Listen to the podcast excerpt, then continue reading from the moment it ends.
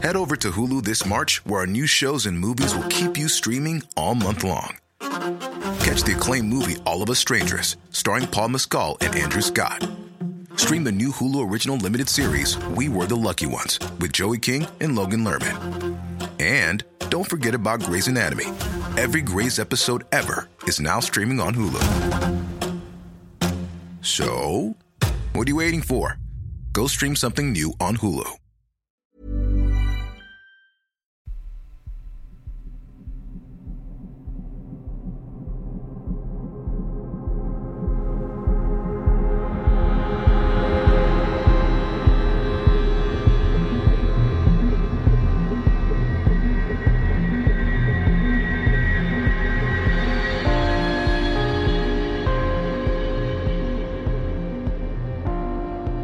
Hello and welcome to mini episode number 318 of Real Life Ghost Stories. And I have two spooky stories for you today. And the last story comes from October the 29th, 2023. And story number one comes from Chloe. My first encounter with what I would say is paranormal was in my teenage years at my family home in Cumbria. For some background context, my family consists of my mum, my older sister, and my two older brothers and me. My dad died when I was four years old, and we'd only just moved into the house he'd built himself five months prior to his death. When I was a teenager, my mum was out for the night with her new partner at the time, and I was left alone at home with the dog, as all of my siblings had moved out or were at uni. I remember sitting in our living room that followed through into our dining room, and I was sat on the sofa watching TV with my dog resting on the arm of the sofa. Randomly, out of nowhere, my dog began to sit up and lean forward and glare at nothing towards the dark dining room in front of us. He then started to growl, which freaked me out even more, and I told him to stop it, but he wouldn't. I immediately rang my mum and told her what the dog was doing, to which she responded, Oh, he's probably just heard something outside, that's all. For more context, we also lived in a tiny, quiet village in the middle of nowhere, so it just made it even more terrifying. About 30 minutes went by, and suddenly I could hear footsteps upstairs coming from my mum's room down the corridor, past my brother's creaky floorboard outside his room, and down to my sister's room on the other side of the house. This sent me west, and I rang my mum again in a panic, telling her I think there's someone in the house. She told me to check with her on FaceTime, but there was no sign of anybody. I could have been sick with fear, but I went back downstairs to the living room and blasted the TV to drown out any noise of potential ghosts walking around the house. A bit of time went by and I started to hear the same noise again, so I put the volume down on the TV. The footsteps were now coming back from my sister's room, past my brother's creaky floorboard, and back towards my mum's room. I told my mum when she was home the next day and asked if she had ever heard anything similar, to which she told me she had never heard anything when she was alone in the house. I'm now 24 years old and recently asked her again about whether she remembered that situation. And she then decided to tell me that she did actually hear those exact same footstep noises quite a few times when home alone and didn't want to worry me so didn't tell me. I couldn't believe it as I knew it was weird what I heard. So we now wonder was my dad having a little wander around to check if we were in our rooms? My next stories are crazy and take place when I was in university in York. I lived in a relatively new student hall in York and lived on the third floor, the top floor, and the roof of the building was a flat roof. One night I was woken up by the sound of a football or basketball bouncing above my head, as though someone was on the roof bouncing the ball, then letting it bounce off by itself to a stop. This would happen multiple times, and happened so many times over various nights. I ended up reporting it to maintenance and asked if they could check if there was a ball on the roof, as it was waking me up every night. It continued and continued until I finally went and asked if they had found anything on the roof. They told me there was nothing up there, and it was probably some pipes banging, to which I decided could be a solution, and I would listen carefully if I heard it again. Lo and behold, it happened again, that night, and upon listening, the sound was definitely not pipes and happened each time in the same early hours of the morning at around 3am. I expressed my worry to my flatmates about how creepy it was, to which one flatmate in particular told me to stop being stupid, it would be nothing to worry about. That night I was not woken up by the bouncing ball sound, and I wondered if I had either slept through it or it had finally stopped. That following morning, I had messages from my skeptical flatmate who told me she couldn't believe it, but she was woken up by the same ball bouncing sound above her head that night. Another situation that happened in them holes was lots of movement. Lights would randomly turn on by themselves, and one day, when making myself some beans for my jack potato, I'd gone to the fridge to grab some butter, and I glanced over at my pan on the hob, and my wooden spoon began to flip out of the pan and land on the other side of the kitchen. I sprinted out of that kitchen and tried to work out what laws of physics could have caused that. We had also had one of our flatmates go home for the weekend, so her room was empty. And again, for more context, to enter each room, you needed to have almost what looked like a hotel room key card to gain access. Otherwise, the rooms were locked individually from the outside. My flatmate, who was on the other side of the wall to her, messaged me to say that our flatmate must have come home early, as she was making such a racket in her room, slamming drawers and cupboards, and that it was annoying her as she was trying to do her work. I responded that it was weird she was home so early and to message her in the group chat to be quiet. My flatmate did so, and our other flatmate responded, What on earth are you talking about? I'm at home. We thought she was having us on, and we said, Don't be stupid, we know you're back. She then sent us her location, and she definitely was not in the flat. I then darted over to my flatmate's room and asked her what noise she was hearing, and she told me to sit and wait, and not long after, the slamming began again, and we were so freaked out. When our other flatmate returned, we told her what we had heard, and when she opened her room, all her drawers were wide open, and there was no explanation. Why would they be like this? No one else had access to anyone else's rooms. Now, this is the most terrifying thing that ever happened to me paranormal wise. I was clearly skeptical about what was going on in the flat and tried not to let myself get carried away about what might or might not be there, especially as my flatmates did not believe the same as me despite what had happened there so far.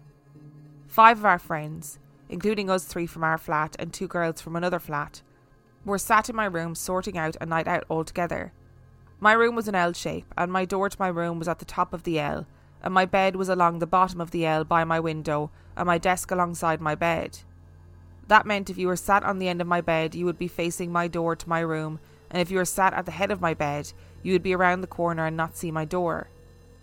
Me and my friend from another flat were sat at the end of the bed, and all of a sudden, my eyes caught the attention of this large black figure walking through my bathroom wall, in front of my door, and out through the other wall on the other side. When I say this figure was solid black, it had no face but had the outline of a person, and when walking past my door, you could not see through them. They also had their own shadow and were easily six to seven foot tall. They seemed to walk so slowly, almost human, but also not. As soon as I saw this, my mind immediately started thinking, I have gone crazy. But before I could even finish thinking that thought, my friend next to me screamed, What the fuck was that? What the fuck did I just see? To which I replied, Did you just see that too? And we freaked the fuck out. We tried to recreate what we saw, but with no luck. No lighting, angles, movements, or anything could recreate what we saw. This friend was also a skeptic, and now believes in the paranormal because of this experience. Since that encounter, I have never seen anything like that. But I think because it scared me so much, I have now blocked it out of my mind so I can no longer see things like that. I do believe that this was the beginning of my spiritual awakening, you could call it, but I was definitely not ready to physically see people walking through our flat. Well, Chloe, that escalated. I mean, that really got out of hand. I hate myself when I laugh at my own jokes, just just so you're aware. So going back to the beginning, like I understand why your mom was like, No, no, footsteps, what are you talking about? I've never heard those footsteps before. Because if she said, "Oh my god, yes, I've heard them too. The house is obviously haunted," you'd be you'd, you'd never stay in the house on your own ever ever again. Understandably, I also think that it's lovely to think that those footsteps, even though they were terrifying, even though they were really scary at the time, it's lovely to think that maybe it's your dad checking in on you guys, you know, having a wonder, checking in to make sure that everything's okay in the house, checking in to make sure that all of you guys are okay. And also, even though it came years later, you know, it's nice to have that experience validated for your mom to go, yes, I did actually hear that too a number of times, so that you don't feel like you've overreacted to something that was natural or explainable. Your uni experiences sound really bizarre and terrifying. I mean, we all know York is supposed to be an incredibly haunted city. a city that I've not yet been to, and it is has been on my list for a long time. And I don't know what that could have been up on the roof making that sound. It's a very specific sound, that sound of a ball bouncing and then bouncing to a stop. That that is a specific sound that I think we could probably all pinpoint. But why would it be on your roof and why at the same time every night or every morning? When my radiators come on in this house, the pipes make a really specific sound. And for all the world, it does sound like a it would sound like a ball. It has the same pattern of a sound. So you've got like a ticking sound and then it kind of speeds up and then comes to a stop as though, you know, a ball is bouncing to a stop. But it doesn't sound like a ball. It's metallic and tinny. It it sounds like pipes. You would know the difference between pipes and a ball. And you know what? I'm super glad that your skeptical roommate heard it too. Okay? That's what you get for saying be stupid. It's clearly something else. I find the story of the drawers really disturbing as well because in my mind, I envisage somebody frantically searching through your roommate's drawers. And if that is a dead person or a living person, both ways are terrifying because you are in the next room listening to this happen and realizing that your roommate is not, in fact, in the room. And again, I'm not glad that you had that terrifying experience with the shadow figure, but I am glad that somebody else was there to see it too. Is that what was causing all the disturbances? Is that what was causing the ball sound? the rooting through the drawers sounds. I always wonder with shadow figures, like, are they the soul spirits, I don't know, essence of people that have passed away? Are they ghosts? Or is it something else entirely? Hey, I'm Ryan Reynolds. Recently, I asked Mint Mobile's legal team if big wireless companies are allowed to raise prices due to inflation. They said yes. And then when I asked if raising prices technically violates those onerous two year contracts, they said, What the f are you talking about, you insane Hollywood ass? So to recap, we're cutting the price of Mint Unlimited from $30 a month to just $15 a month. Give it a try at mintmobile.com slash switch. $45 up front for three months plus taxes and fees. Promo for new customers for limited time. Unlimited more than 40 gigabytes per month. Slows. Full terms at mintmobile.com. And story number two comes from Anonymous. My first paranormal encounter happened when I was about six or seven years old. I still remember it clearly because it was such a bizarre moment that even years later I just can't get it out of my head. I lived in a small old house with my parents and three older brothers. I'm the youngest sister. My parents had a bedroom. My three brothers were cramped in one other bedroom with bunk beds, and I had the smallest room of all, right next to the top of the staircase. I'm not sure how old the house is because when we moved, I never looked back. The house had those wooden, creaky stairs. I was so used to the sound of footsteps walking and running up and down those stairs that I knew exactly by the sound of it who was on the staircase. When I was little, I always slept with my door wide open and a small lamp on in my room as I was scared of the dark. One night, I was awake way past my bedtime. I woke up in the middle of the night and I had trouble falling asleep again, so I just stayed up looking at pictures from storybooks with a small light, which is something I usually did when I couldn't sleep. Suddenly, I heard footsteps coming up the stairs. I immediately shut the book, turned off my little light, and laid in bed on my stomach, pretending to be asleep with my eyes tightly closed. I assumed it was my mom or one of my brothers coming to check on me like they usually did. The moment I laid down on my bed, I started listening to the footsteps. I immediately knew that I didn't recognise these footsteps at all. They were deliberate and very, very calm, taken one step at a time. I'd never heard someone walking so slowly and steady, and the footsteps were very loud too, thanks to the creaky stairs. I heard every single step going up, and when it was all the way up the stairs, that person immediately took a right turn and walked into my open bedroom. They were now right next to my face. And then I heard someone stooping low and breathing very fast, loudly and angrily through their nose right in my ear. I thought it was probably one of my brothers messing with me, since I was not a stranger to the endless pranks that they liked to play on me. I said to my brother, because I was convinced that it was my brother now, to leave me alone, still with my eyes closed, but they didn't stop. Then I started to say it louder Leave me alone, can't you see I'm trying to sleep? The angry breathing stopped. I expected my brother to leave, but there was only total silence. I didn't hear anyone leave my room either. That's when I opened my eyes and saw that there was nobody there. I was so confused. I stood up and walked to the staircase and looked down. Usually there was somebody awake watching TV at night, or when everyone went to sleep, we always left a small lamp on downstairs so that when someone went to get some water at night, they wouldn't stumble around and trip over themselves. But I stared into the darkness and I knew that no one was awake at this hour, but that sounded irrational. Next, I checked the bedrooms. I first looked into my parents' room and they were fast asleep. Then I went to my brother's room. I looked at all of them and they were all fast asleep too. I didn't know what to do then. The only thing I was feeling was curiosity and confusion, but surprisingly, I wasn't scared. By this time, I did get tired and just went to my bed to sleep. It was the next morning, and with some hesitation, I decided to tell everyone what happened. I hesitated because, as the youngest one in the house, I was never taken seriously. I waited until everyone was gathered in the living room and I told them about the night before and what I feared happened.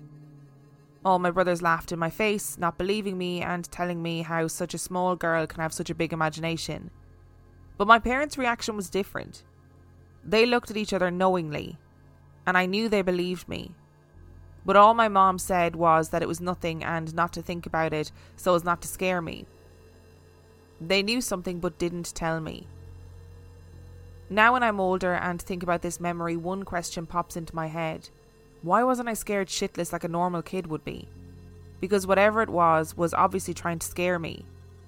I thought about this, and I think it's because I find that my curiosity always gets the better of me in such moments, and then my fear vanishes, and all I want to do is search for answers. Or maybe I was just too young to understand what a paranormal encounter was. At another time, I'd gotten into a yelling match with my mom. As the stubborn child that I was, I stormed up the stairs and continued yelling from there. I was alone upstairs, but something strange happened. We had a tall closet up there in the hallway, and we had put a couple of pretty snow globes up there on top. They were especially there so that I could not touch them so as not to break them. This closet was so tall that I could never reach it. Suddenly, without a logical reason, a snow globe that no one has touched for a very long time fell to the ground, rolled all the way to the stairs where I was standing, and fell downstairs. My mom was furious because she thought that I had thrown the snow globe down in anger, but I just stood there, dumbfounded. I knew that whatever I tried to explain now, my mom just wouldn't listen, and it was highly likely that I landed in a bigger problem now. I just knew in my mind that this was not an accident. I was 100% certain that the ghost did this on purpose and was likely enjoying this. Even when this thought came into my head, it didn't scare me. It just pissed me off more for playing me like that. I have another smaller story which is not very scary, but it still left an impression on me. Around that same age, I caught a very high fever, the highest I've ever had. I was taken to a doctor and I got some medicine, but the medicine didn't work and my fever only got worse. My fever had gotten so bad that I started hallucinating. I saw the weirdest, most scary things in my hallucinating state, and this went on for longer than a week. I stopped eating for days, and the only thing I drank was orange juice. When I didn't eat, my mom tried at least to get me to drink, but every time someone brought me a glass filled with clear water, I would see something black in the glass and I would refuse to drink it. But strangely, I never saw weird things in thicker liquid. This was one of my weird hallucinations. I remember another hallucination where I saw whole swarms of mosquitoes everywhere in the house. I had a fear of mosquitoes because one time when I was little I asked my brother what mosquitoes are, and for once I wished that my brother just lied to me but instead, he told me that mosquitoes come for you any time of the day or night to bite you and suck your blood out of you.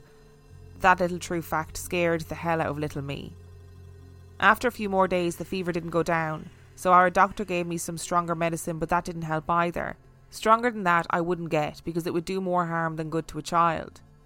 The only thing our doctor said after that was that the fever should go down on its own, and if it doesn't, then I would either lose my mind or worse. My mom then heard from a friend that there was a spiritual healer that we could reach out to.